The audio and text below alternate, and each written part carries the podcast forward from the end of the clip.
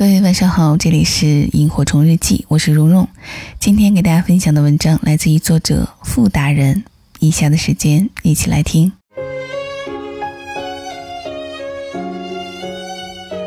星期五，我的前同事说一起吃午饭吧，周末就要搬去魔都了。这个小胖子原来住的地方我很熟，因为就隔一条马路，离单位步行我需要十三分钟。他因为体型缘故，也就十五分钟吧。双鱼男容易对自己好一点，房租贵就贵一点，别太风尘仆仆就行。这次搬到上海，房子找得急，就在徐家汇找了个地方，离单位步行十分钟。自然就要问租金，答六千五，还在找合租。从手机里看起来，这是一个改装的两室一厅，其中一间主卧没有门。这种户型要合租，难度比你的合租对象恰好喜爱整洁和卫生大两个级别吧？中介费交了两千，我们听着只好不大声喧哗，免得他听着越加伤心。要不干脆整体转租出去？最终我忍不住提议，这大概只有一家三口那种类型会租吧。虽然看得出来房子是精装修，但也就是一个业界道德线附近的水平。讲究的人一般瞧不上，小年轻嫌贵，那就只剩初来乍到、急于用房、对交通在意的租客了。他听完后，从表情来看，应该是把悲伤留给了他自己。不过，才毕业没多久的年轻人，最多是温柔地埋怨自己两分钟不够老练和狡猾之类。这阵风就算过去了，新生活在望，哪有余力深究这些婆妈细节？只剩下我们对这些喋喋不休。吃过饭，我们往单位走。小胖子回去打包，也没什么离愁。有的人人生刚开始，有的人生活在继续。让人意外的倒发生在后来。跟我一同吃饭的还有一位同事，他被我称为徐桑。因为有时候他会站在公司门口拿串钥匙或者手机，等我坐出租车原路返回来取。有时候帮我看看桌上是否有个钱包或者一把伞。最离谱的一次，双肩包整个留在单位了。所以得亏有他这样的周到之人，我才好意思纵容自己。管这种不过脑子叫不拘小节。假使吃过几次亏，重大损失过几次，可能也就没有这么丢三落四。徐桑不知怎么说到想去趟韩国，在她老公去俄罗斯之前，我于是顺嘴问：“去俄罗斯干嘛？去读书啊？读什么？你去吗？学艺术？我不去。”听到这儿，本来饭后的昏昏沉沉一下就没了，情绪被调动了起来。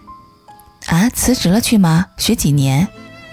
对，已经辞了，学四五年吧。他有艺术天分吗？你跟他妈妈说的一样。到底有没有呢？他一直很文艺吗？呃，是的，反正他家里没支持过。老公要去学艺术，这个标题怎么样？我觉得这比老公要去创业值得惆怅多了。哎，你看过《绝望主妇》吗？接下来，我把这部剧里我喜欢的一句台词大意说给了他听。你跟你丈夫分手的原因是什么？就是他临时决定要去法国学画画的时候，我说他连墙都刷不好，还想去画裸体女人。呃，只有这个吗？当然，也跟他怀疑我跟他哥有一腿有关。看到了吗？各国女子都要因家中男人忽然要去学艺术揪点心。徐桑不理我的调侃。慢慢悠悠抛出了一长段鸡汤，大意是：我们反正不要孩子。去年他还晕倒过一次，工作压力也不小，也不太喜欢那份工作。正好碰到一个熟人做中俄教育交流这块儿，所以就想试试。反正为自己活，想去做就去做呗。他这是王石的节奏呀！说吧，你究竟有几套房？我明知故问打断了他，硬生生地拽回了庸俗世界。坦白说，我知道她家底不错，并无牵绊，财务不说完全自由，至少也已经无忧。有点意外的是，这竟不是丈夫要求去学，而是主妇主动提议她去，要成全他人的梦想。那谁成全你呢？我不用，我对艺术没有那么迫切的需要，成全他就是我的理想。听到这儿，真是自叹不如。本来只是吃个践行饭的，瞧这事儿整的。有一种孤独是在夜深落幕，把自己淹没在那行人无数，一个人恍恍惚惚，慢慢踱步的回到住处。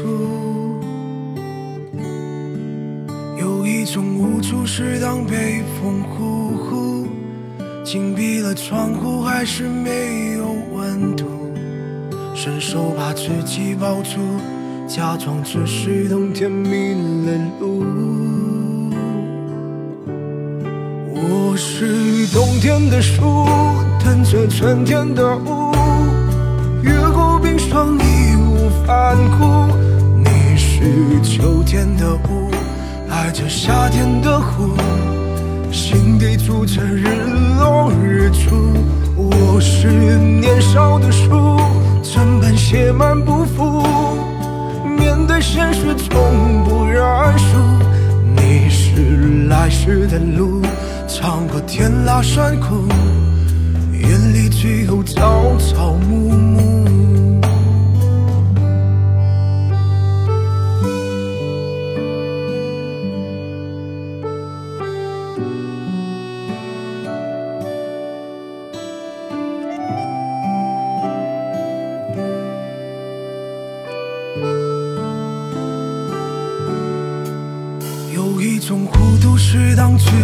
清楚，还要装成自己是满不在乎。闭上眼，加快脚步，害怕别人看见我在哭。我是冬天的树，等着春天的雾，越过冰霜义无反顾。你是秋天的雾。爱着夏天的湖，心底住着日落日出。我是年少的树，整本写满不服，面对现实从不认输。你是来时的路，尝过甜辣酸苦，眼里只有朝朝暮暮。我是冬天的树。等着春天的雾，越过冰霜义无反顾。你是秋天的雾，爱着夏天的湖，心底住着日落日出。我是年少的树，整本写满不服，面对现实从不认输。